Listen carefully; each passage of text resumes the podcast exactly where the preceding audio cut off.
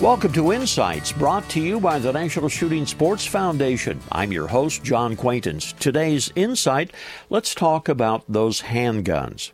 Question When do you call it a pistol? When do you call it a revolver? Now, all handguns are either a pistol or a revolver. Now, few outside the experienced handgunning community really know the distinctions, so so that you'll know the distinctions, here is the answer. A revolver is simple to remember. The cartridges fit into a revolving cylinder, which turns to bring each cartridge into line with the barrel. The cartridge is fired in the cylinder, not the barrel. Revolvers come in single action, which means you have to cock the hammer to fire the gun, double action, which fires by pulling back the trigger. Pistols, on the other hand, are handguns also, but they chamber the cartridge directly into the barrel of the gun.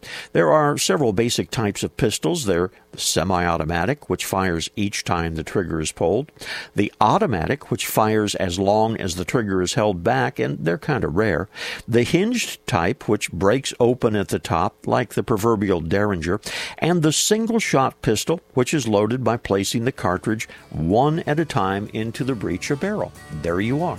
Join us on the website at nssf.org.